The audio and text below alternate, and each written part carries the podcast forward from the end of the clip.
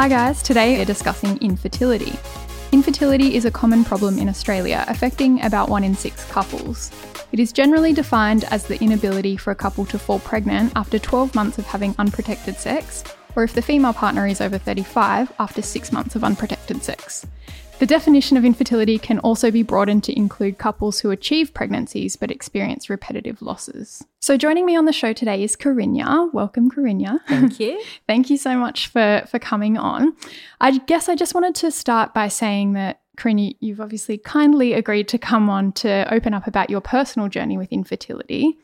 Uh, and we're not saying that your experiences are necessarily reflective of what other people will experience um, because every journey with fertility, IVF, pregnancy, and childbirth is very unique. So, can you just start by telling us a bit about yourself? uh, yeah, so hi, I'm Carinya. I am a wife and I'm now a mother of two beautiful children that I'm very, very grateful for. Uh, my background is conferencing and events. I'm a professional conference organizer.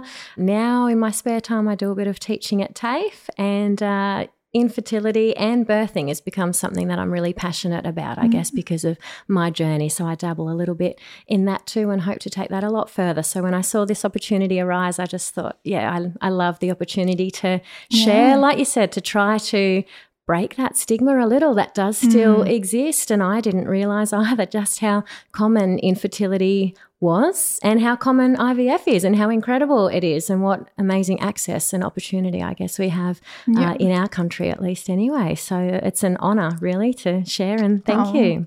Thank you for being here. As a, yeah, it's um it is it's really helpful because you know, it's it's not something that people are that aware of or in tune with until it becomes maybe an issue for Absolutely. them personally. So, yeah, uh, we really appreciate your time. You can never understand something until you've experienced yeah, it yourself, exactly. really, and that's in every aspect of life. So, yeah. hmm.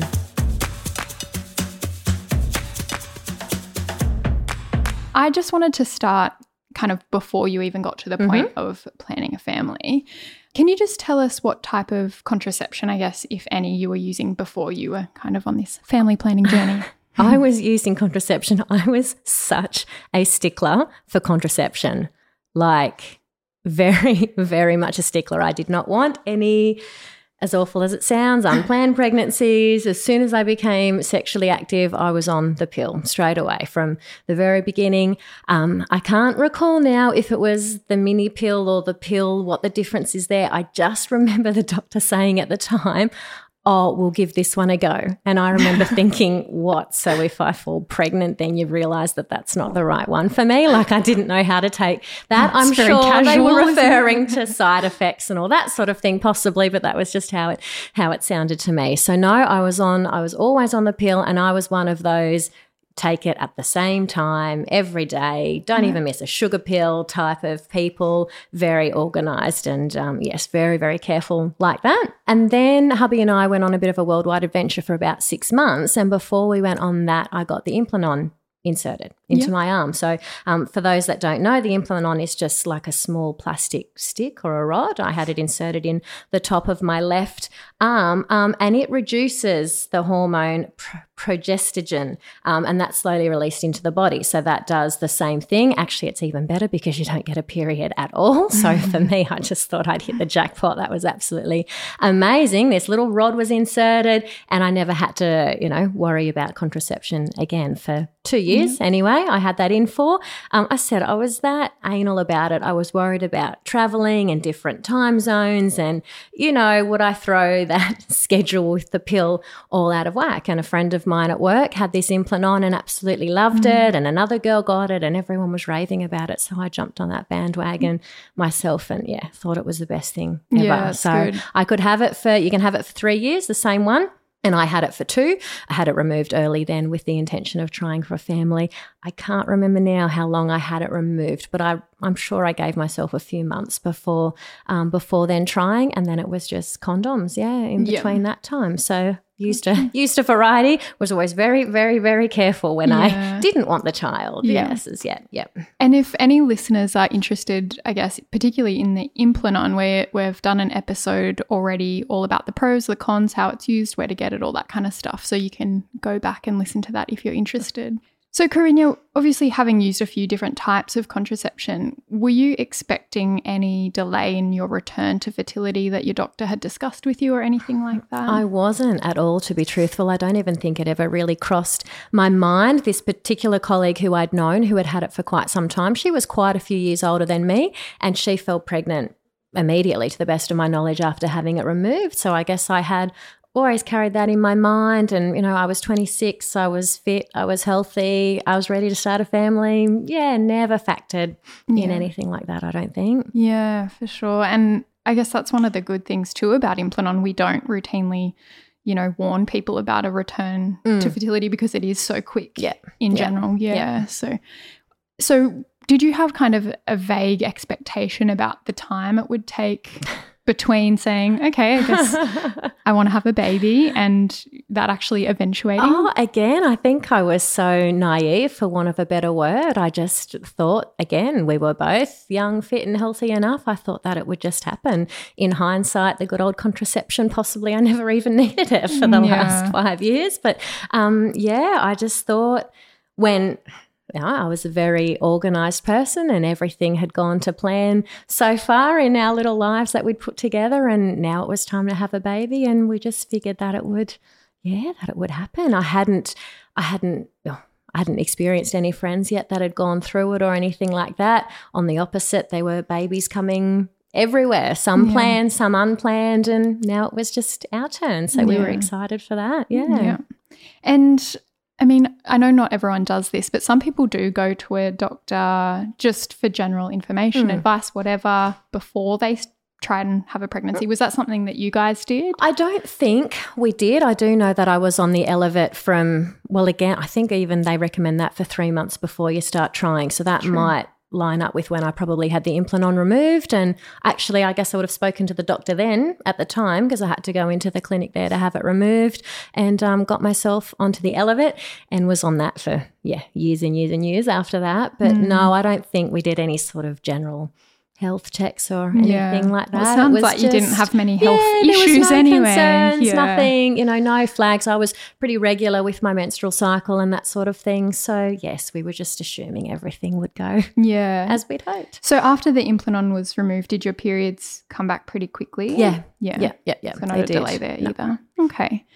So obviously you you and your partner came to a point at some time when you were like, let's have a baby. We Can did. you just tell us a bit about when that was? the five year you, plan. Yeah. Yes. so I was an organized person. And um, yeah, we, we always sort of thought we'd be married for five years. We built a home. We traveled the world. We got well established into our careers. Uh, you know, finances and that sort of thing was always pretty important to us. So we were really pretty well set up. And then we got to that stage where that was the next, yep. the next thing to do. Yeah. So that five year plan. Yeah. And you mentioned you were about 26, is that 26, right? yeah, virtually 27, I think, when we, um, yeah, majority started planning. Yep. Yeah. And do you mind if I ask how old your partner was? Oh, same age. He's only okay. about five months older than me. Yep. Yeah. So can you explain for us those first few months when you're having regular periods, hoping to fall pregnant? Can you just talk to us about what that experience was like? The first month was actually, I'll never forget it. It was quite bizarre. And with your expertise, you might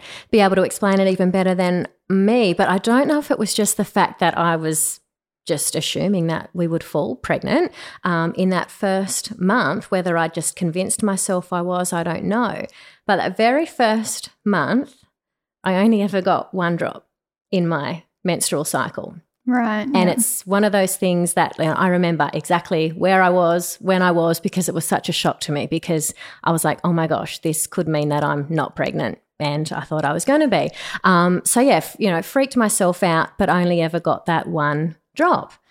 And I was like, oh, okay. Of course, doing pregnancy tests, not getting, um, not getting a positive, but thinking, okay, it's still early. You start becoming Dr. Google yourself and going, oh yeah, there's this thing called implantation bleeding and that sort of thing. Maybe that's, maybe that's what it is. So yeah, just wasn't convinced, wasn't getting the positive pregnancy test. So in the end, driving yourself crazy, it was like, okay, we just have to leave it and wait for the next month to roll around, continue trying, etc., like that. And then it was that second month where I properly got my period. And then it was just like, oh my gosh, this is, you know, I'm not mm. pregnant. And it had been two months then, and I wasn't pregnant. And I was that much of a control freak. I can laugh about it now.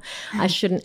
That that two months, because that was in January, February, well, I wasn't going to try in March or April because that would mean a Christmas baby. Oh, right. And my brother was You born planner, on aren't you? December the 22nd. So I'd grown up with him having to share, you know, birthday and Christmas. And I was like, well, if I can control it, I will. So I said, I can laugh about it now. It was very over the top, but we didn't then try for those next two months because I didn't want Gotcha. the Christmas baby. And then back into it after that. And then, yeah, like you said, it just became that cycle of trying, waiting, which is of course the hardest part, um, and then getting your and then getting your period. And it's such an emotional roller coaster. Yeah. It really, really is hard for the male too, because the female's always the one who obviously knows first.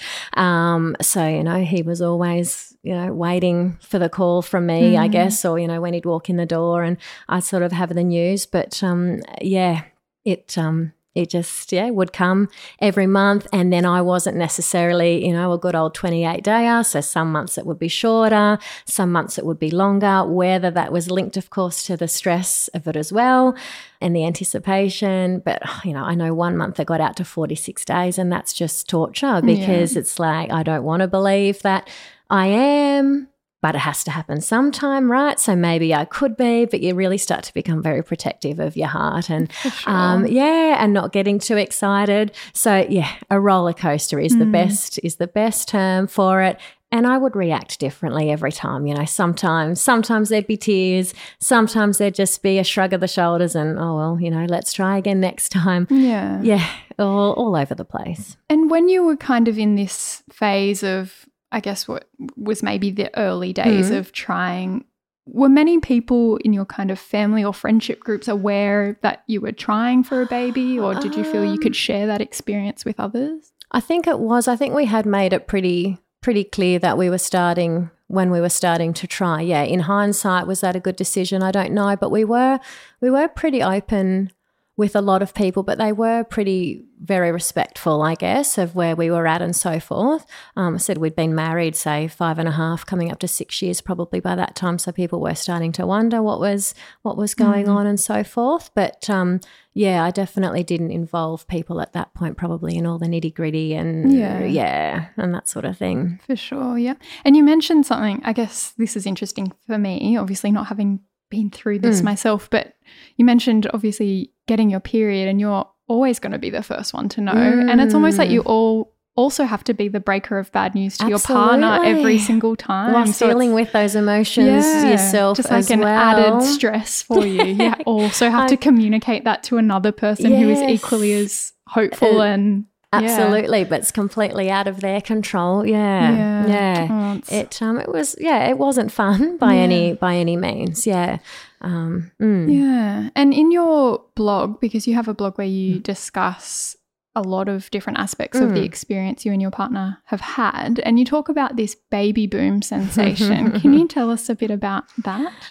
the baby boom, just when you start to notice, and it can be again about any aspect of life, whatever it is that you're walking through, you just start to notice it everywhere, you know, and it just grew further than my immediate circle of friends, who, of course, we were all in that sort of same age and season and, and that sort of thing. So that all made sense. But, you know, it just seemed to stand out so much more at any shopping centre or walking down the street or whatever it was. There were just these beautiful pregnant bellies Yeah. everywhere. And yeah, you just become way more, way more aware of it, I guess, and just wondering when it's going to be your turn, like anything that you're longing, you're longing for. And um, For and it's just not, and it's just not happening. So So, how long were you and your partner trying for a pregnancy before you kind of started to think, hmm, maybe something is, maybe something's not quite right? again, I think I was pretty, I was either naive or I didn't want to know. We let it go probably longer than we should have or could have for sure. Um, that whole statistic you said earlier you know, about infertility being, you know, once you've been trying for 12 months, I didn't even really know that. I guess I just got to a point where someone had to be the statistic. And I realized that that was us. And it made sense looking around at all of the friends that we had who were having children. And like I said, I'd not yet met anyone who was going through the same thing. And I was like, yeah, okay, let's do the sums. We are that one in six or whatever it might be, you know, couple. So, um, yeah, we did leave it for for quite a while and I can't even remember how long but it was definitely past that past that 12 month stage before we yeah sort of went to the doctor I guess and said hey this is the situation I think it was a shock when I realized from them that they sort of say 12 months and I was like oh we've been trying a lot longer than that because to be given that label I guess of infertile that was yeah, yeah a bit yeah. daunting maybe as well sure. and no one likes to be labeled with yeah with anything really so I guess that was a bit yeah, maybe buried our heads in the sand for a yeah. little while, hoping hoping for a miracle, I suppose. Yeah, yeah. yeah. And so obviously when you've been trying for over 12 months you're not having a pregnancy can you tell us what you what you did next? Um, so then when we did see the doctor um, the testing went straight you know my husband needed to do a few tests there to see how everything was on his end. Um, and then from my point of view they i just went in for day surgery and they did a hysteroscopy and a laparoscopy which essentially and again you'd know how to describe that better than me but it was all about checking out my insides. So yeah they recommended those tests tests. Like I said, and my husband had tests. Um, and then they ended up, then, you know, when we went back to see the doctor, he was basically just like, IVF is the way to go. And that shocked me at the time because in my head, for whatever reason, I thought there'd be other options yeah. before IVF. And yeah. I don't. I guess I still knew nothing about IVF, really, never known anybody to go through it. So in my head, I sort of thought, oh, they're going to put me on different supplements or husband or all of us on supplements or do different tests. So it was a bit of a shock when it was just like, no, this is if you want to have children. Um, I remember them saying, you know, it is it is possible, but you will need some help. So yeah, from there it was IVF, and more specifically, they um, they suggested ICSI, which we'll talk about. And I remember saying, okay, well, I thought I needed private health insurance for that, so I needed to up. Well, we had it, but I needed to upgrade it, and um, so that was we just waited another twelve months yeah. after that. Again, yeah. hoping that things would happen naturally. In the meantime, in the hoping I could relax about it all a bit more. We did everything that everyone suggested go on holidays, quit your job. I even ended up doing that down the track, quit my full time job. And um, yeah, hoping that it would all yeah. would all happen. But in the end, yes, as you know, that's the way we went. Yeah. And so presumably you saw a GP first of all. Or we would have needed a referral. And then, yes. Did you see a private gynecologist, or did you go to a public hospital? Um, Do you remember? So, so we've just got a local IVF clinic here near where we live. So yes, I would have just been to the GP, of course, explained all that. I would have gotten a referral. Um, and I believe this obstetrician practices in both private and public. But because we did have private health cover, we went through that yep. um, through them for everything. Yeah. Okay. And then he went on to become my obstetrician as well. So, yeah. yeah. And prior to having the laparoscopy and the hysteroscopy, mm-hmm. do you remember having ultrasounds or blood tests or anything oh, else? there's a lot of blood yeah. tests. there are a lot of blood tests. You essentially feel like a human pincushion. Yes. Yeah. So, again, thankfully, I'd always been all right with that, and you get pretty used to it. So I've lost track of how, because even through that, there's just blood tests constantly. Um, so yes, you're right. That probably would have been one of the first things that they did. Yeah. Um, and what was the other thing? Oh, ultrasounds as well. Yes, the internal ultrasound. That's mm. yeah, the first time for that. Something a bit of an experience. yes. But once you've been through, once you've been, if look, if you want to have a baby, you just need to get used to yeah. yes, them probing in that area definitely. Sure. And once you've had a baby, you just have no decency anymore. Yeah. Anyway, I don't think so. so I've heard. um, yeah. So because usually we in medicine in general, we, we investigate things in a stepwise kind of fashion. Mm-hmm. So we usually would start with the least invasive yes, thing. Because obviously, if it's something really easily Fixed. reversible, yeah. we're not going to go and do a hysteroscopy on yes. everybody. Yes. Um, so yeah, it usually starts with that more simple stuff, and you know, in some cases, you know, they never find a reason for That's the right. infertility. Yep. So yeah, yep. I guess it just has to come a point where you make a decision. So. Mm-hmm. So most people have heard of IVF. Mm-hmm. But you went through, you mentioned ICSI or ICSI. Can mm-hmm. you tell us a little bit about that? So that is just, it's still it's almost an additional part of an IVF treatment cycle, I guess. So your traditional IVF, they get the sperm, they get the egg. You can imagine a petri dish, so to speak, and they pop them in there. And to the best of my knowledge, they essentially let them do their, you know, do their thing. Um, you know, hoping that the sperm will fertilize the egg.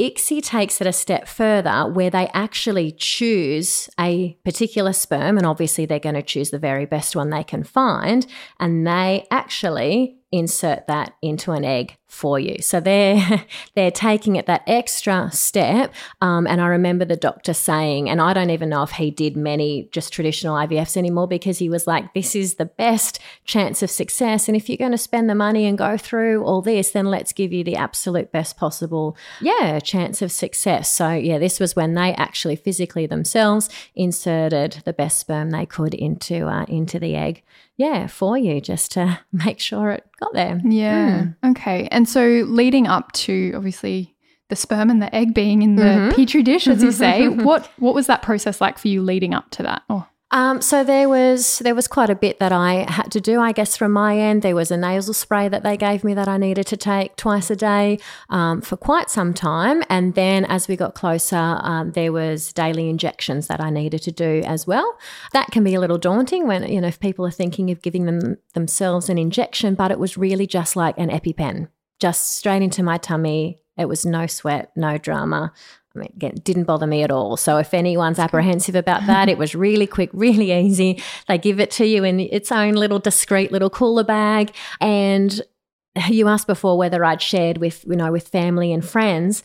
And I recall like when we were going through this cycle, really not many people, not many people knew. So oh gosh, I think we were at, you know, a wedding or an engagement party once and I had to sneak off and, you know, do it in the car. And I remember I got an extra shift once at work and I had to call hubby and he had to bring it in, um, wow. you know, but it was also manageable and we managed to, yeah, keep it all pretty much on the down low, I guess you would say. And yeah, yeah that was all pretty, all pretty straightforward.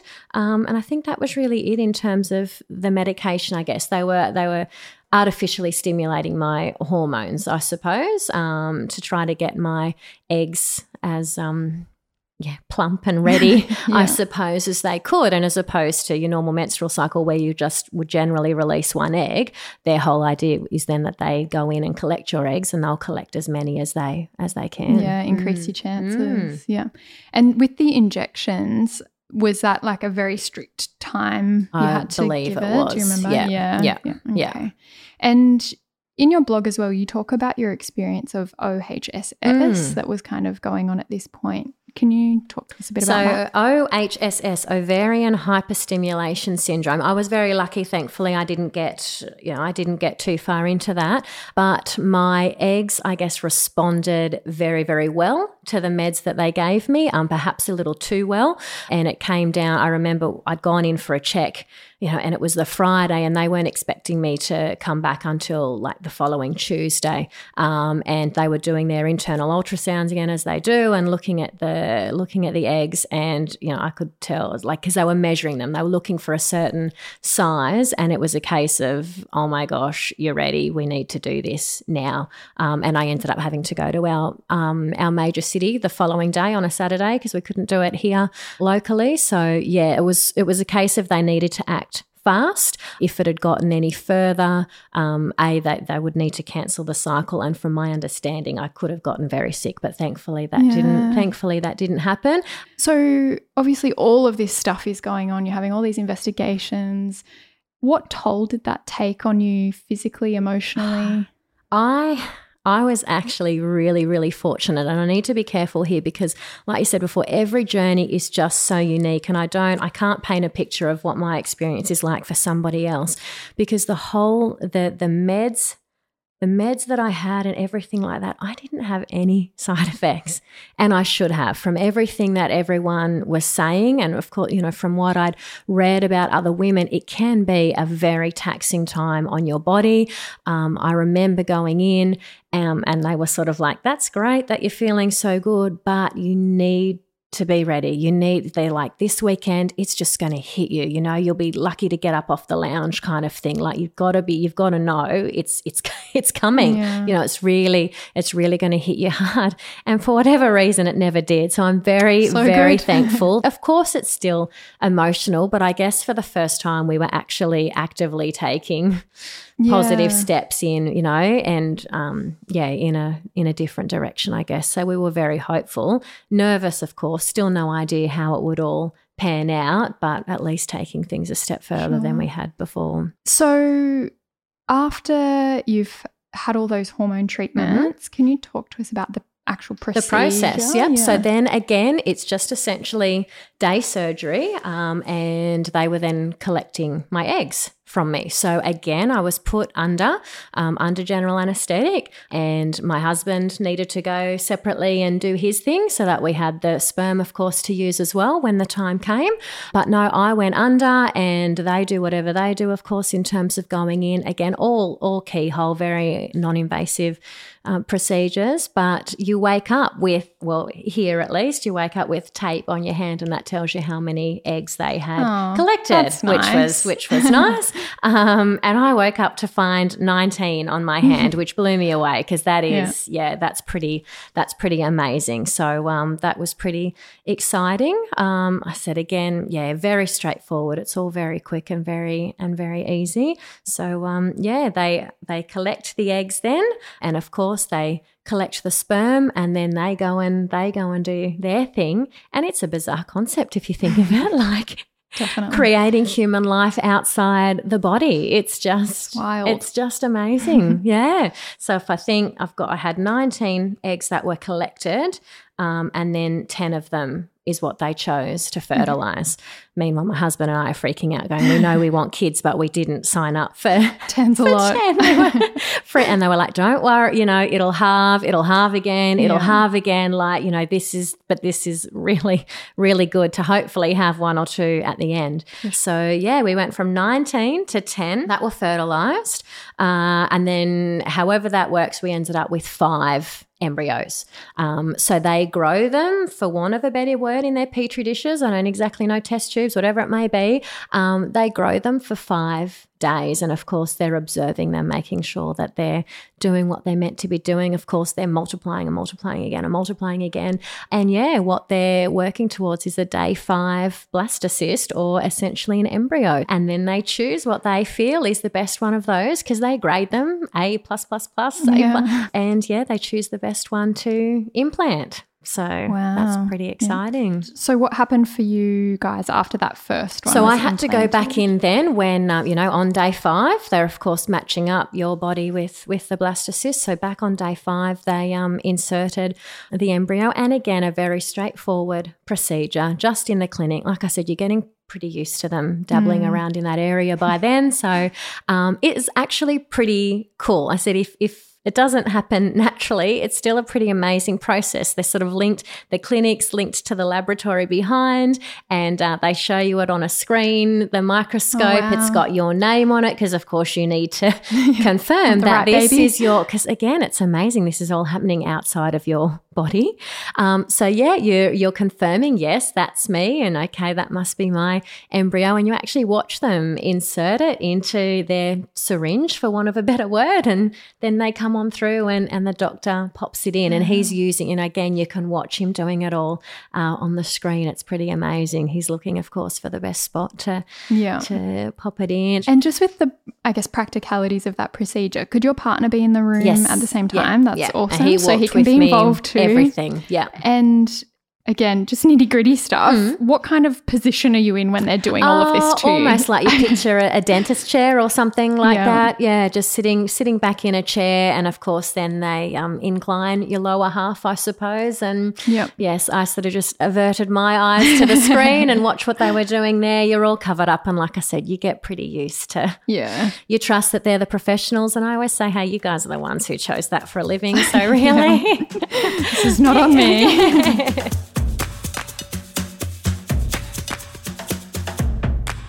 So yeah, waiting game. Talk Waiting to us game. about yeah what what happened. Um, so we Again, it's all you were encouraged not to do any pregnancy tests or anything like that. And it was all done again. I think it was day 10, they did your first blood test or something like that.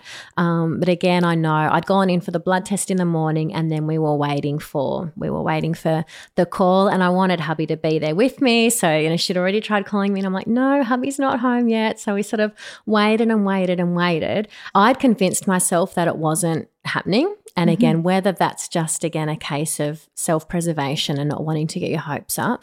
But I did have a discharge. But what you also have that first time around, um, mine was called like crinone gel or something like that. Like it's a progesterone type gel that you had to um, insert, I guess. And that was to keep helping your levels and that sort of thing, I guess. And that was pretty goopy and, and yeah, a bit yuck, I guess. So I did have a discharge. And I guess what I just, to me, it, it you know, I thought it was blood, even though it wasn't, you know, your bright red blood. So it's like, oh, is it from this gel or is it? Mm. But I mm. just had a real uneasiness about it. So I'd, you know, I'd convinced myself that it wasn't happening. So then we got the call when hubby got home, you know, when we rang her and she was like, hey, you know, and she asked how we were feeling. I sort of explained, you know, what I was thinking. And I told her that I was having some discharge. And she was like, well, actually, you know, congratulations, you are, you know, you are expecting. And it was like, oh my gosh, okay, wow. what do we do now? You don't even know how to react because it's too good to be true and, and that sort of thing. So I couldn't shake this uneasiness about it still. Um, but yes, apparently, you know, we were expecting. Um, so we went out for a little celebratory dinner and yeah. so forth that that night. But there were still more blood tests, I think, to follow to keep checking that your levels were going up. But by the next day, I was bleeding. Right. So, mm. you know, then they got me straight in to check the levels, and it was like, no, the levels are going down. And then you've got to keep getting checked again to make sure those levels are continuing to go down and that you go back yeah. to, to, yeah, what you're supposed to be, I guess. So that was a very quick, sharp, and short roller coaster. That was mm. just a mm. yes, you're pregnant. Um, and then, yeah, straight away the next day again, sort of, no, you're, yeah. no, you're not. So, so that was our first experience though, like, with yeah. the first, with the first cycle, a bit of a slap in the face. Um, um, but we had four frozen embryos, which yeah. was great news because, you know, a lot of couples go through the whole process and, and that could have been that could have been it and they could have had to go through the whole yeah the whole cycle again yeah, I guess so yeah exactly yeah. um we know whereas we had four we had four frozen ones ready there waiting yeah. to go so that was good but yeah that was the first experience yeah mm. wow and so I guess would you call it a miscarriage? They did. Is that what they, they called it a miscarriage? Yeah, which um which shocked me, and it's still it, it's funny because I wish I never knew I was pregnant that one, you know. Yeah. And if I'd left it a day longer, I would have just thought, oh, yeah, here's my period again, just like every other time, you know, and not, um, yeah, and not caught at that. But no, they did, car- they did call it a miscarriage on all of my paperwork and everything like that.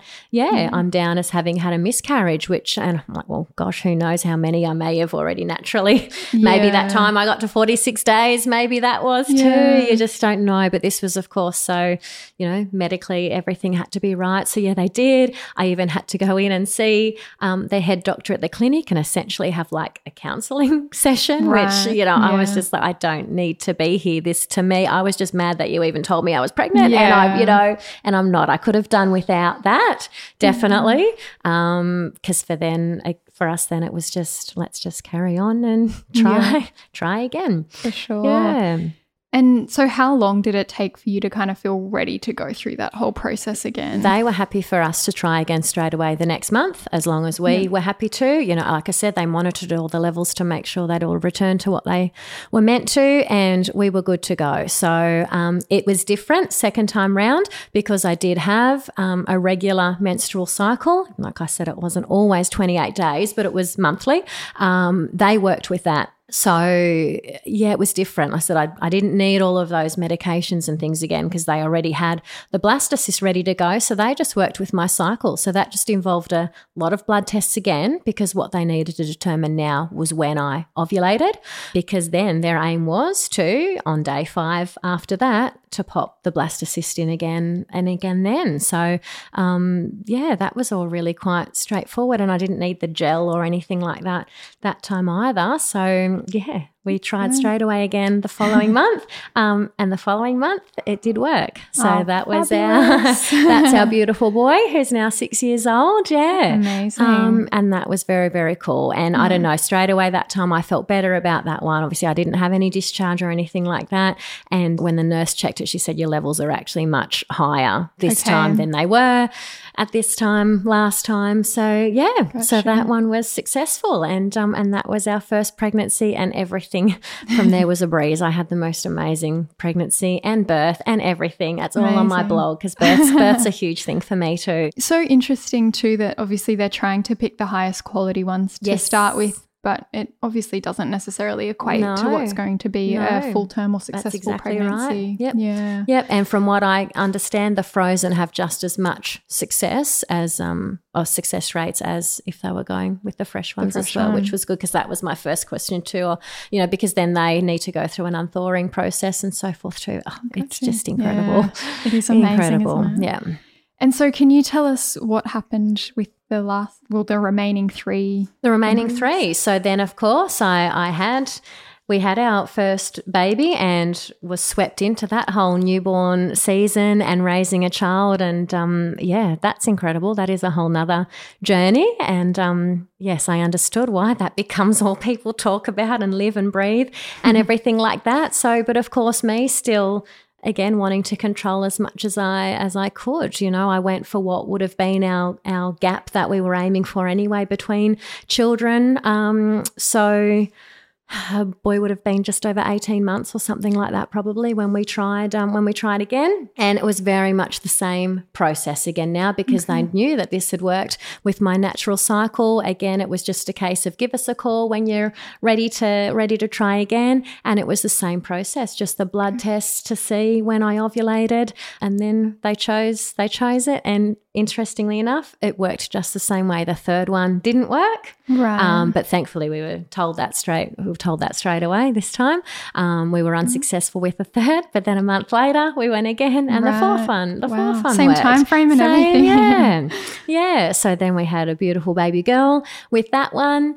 So you know, we had two children, and we had the pigeon pair, as everybody says, which, like I said, I couldn't care less about. but it's pretty sweet having the opportunity to raise, you know, a boy and a girl. It's very, very different. So that's been amazing. And then we still had the one remaining. And I guess that was the hard part purely because we just didn't know was our Yeah. family complete or was it not? And I guess I should point out that we had made the call right from the very beginning that we would always try every single embryo that we had Wow, because you don't have to. no wonder that 19 scared you at the start.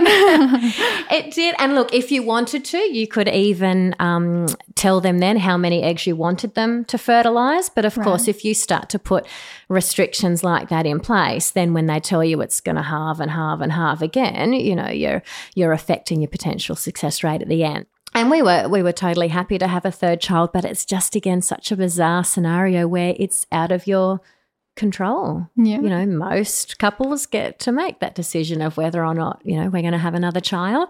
Um, for ours, for us, it was going to be made for us. So a um, common theme through your journey, it seems. Yeah. it was, it was, and that one again, I had to wait till I was mentally and physically prepared to have three children. But that whole time, it had to stay in my head that it it may not. Yeah. I may not have three children, but I had to physically get prepared to. So we pretty much had the same um, had the same gap again, uh, and then that one didn't work, and that was probably Yeah. the hardest, really, just because it was the final one. Not that I necessarily wanted, I wasn't craving the third child, but every other time there'd always been a backup. I Yeah, guess if it didn't sure. work, you So had another one. It was very final, um, and I probably needed to grieve that one a bit more maybe than the others. Yeah. But then on the other hand, it was like hubby and I were like, yes, we know, you know, this is us, this is our family.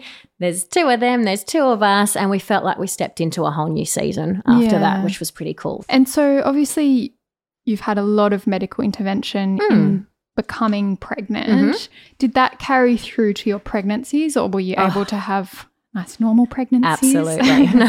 My Get rid of the doctors. Oh, I, I had no morning sickness. I was fit, healthy, active. Oh, my pregnancies were amazing. Yeah. so, just I guess some final things on the practicalities. You, do you mind telling us how much this whole procedure cost overall? I had never done the sums until you asked me to. I don't think I ever really wanted to know because again, it was something that, like that. no, no, it was interesting actually. I think, but I, I do because people have asked me before, and I've said, you know, I don't think it's as much as people expect. Still Yeah. i still think it's got a real um yeah it's a bit frightening for people. They worry about how much it's going to cost and we didn't know initially either.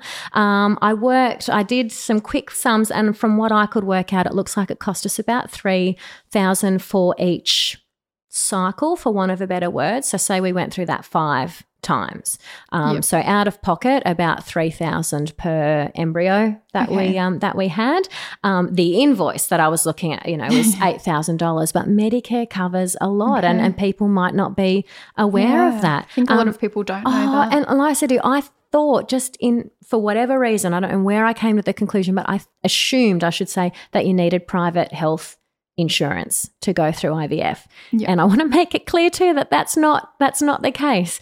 Um, you know, we'd had it since we were 30 for tax purposes, but I said I needed to upgrade it then to cover various aspects, but I had no idea how much Medicare covered. So do your research and there's different providers as well. We just went through IVF Australia because they were our local clinic and they were amazing. Up- oh, I can't speak highly enough about them, but if you're in a major city, there's different clinics you can go through too, so you can get an idea of cost.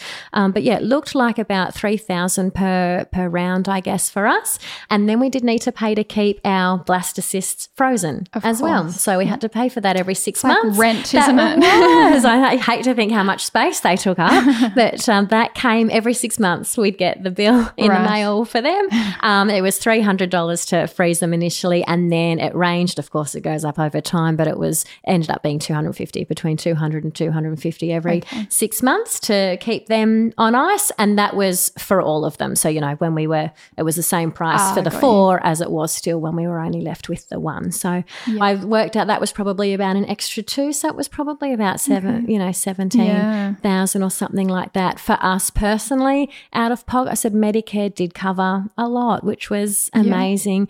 Um, yeah, good. and then it's just your your private health. Yes, comes in handy for um, you know hospital stays and that sort of thing, but it wasn't something that you had to had to have. It didn't really do me any any favors. I just wasted time that I didn't need to. Gotcha. so, knowing what you know now, after having been through all of this, is there any advice you would give to women or men as well who are planning a family kind of one day in the future, eventually? oh, look, if in that sense, no, by all, you know, just carry on. Like you said, maybe a health check or so forth beforehand could be recommended. But if anything, I just wouldn't have left it so long, I think, to have, you know, to have gone and gotten assistance. There was no reason that it, you know, we needed to, we were on our five year plan. There was no reason we needed to go through five years of infertility. And the other one is just be careful who yeah, who maybe you do share the information with and just be be sensitive. You you call the shots. So Yeah. I think the biggest thing we found, you know, when people started wondering, okay, you know, you've been married for eight years, what's going on? You know, why aren't you having children? And it's like, oh, you know, we're trying, you know, or we've been trying a while and nothing's sort of happening. And the one question people would they would want to know whose fault it was. Whose Yeah. prob- you know, they wanted to know where the issue lay, and I found that really confronting and really quite rude. Um, And I will, you know, we've always been very protective of each other, I guess. And it's like, well, it takes two to tango, and we're a team, and we are trying for a baby. So if it's not working, it doesn't matter, you know, why. But for whatever reason, people were always looking for an answer to that question. and I never gave it to them. So Yeah. um, Um, Good on you. yeah, just just be aware, be sensitive of who you share the information with, and even you just you know it's amazing to have a support team. Definitely, your closest friends, mum, whatever it might be.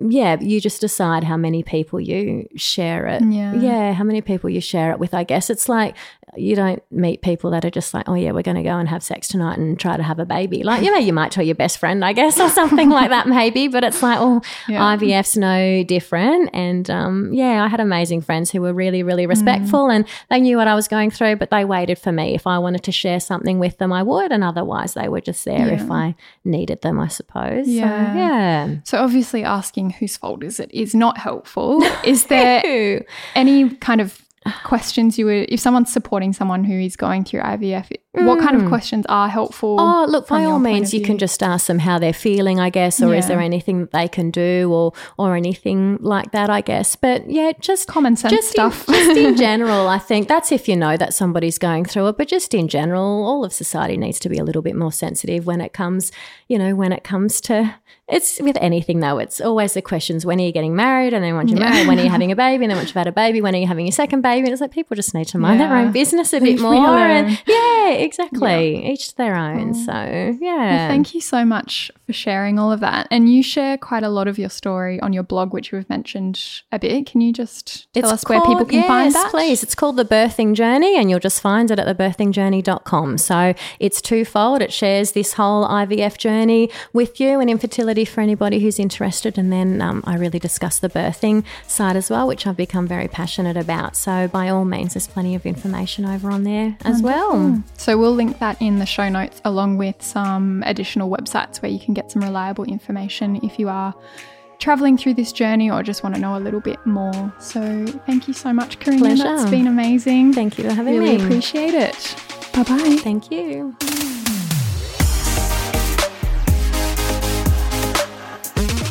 You to You, You to Me, You to Us is a podcast for general discussion only. Nothing we talk about should be taken as personal medical advice, and does not substitute information or instructions given to you by your own doctor. If the podcast raises any questions or concerns for you, please see your GP, sexual health, or family planning clinic. For general discussion, you can find us on Instagram and Facebook. And please, stop trusting strangers on the internet with your health.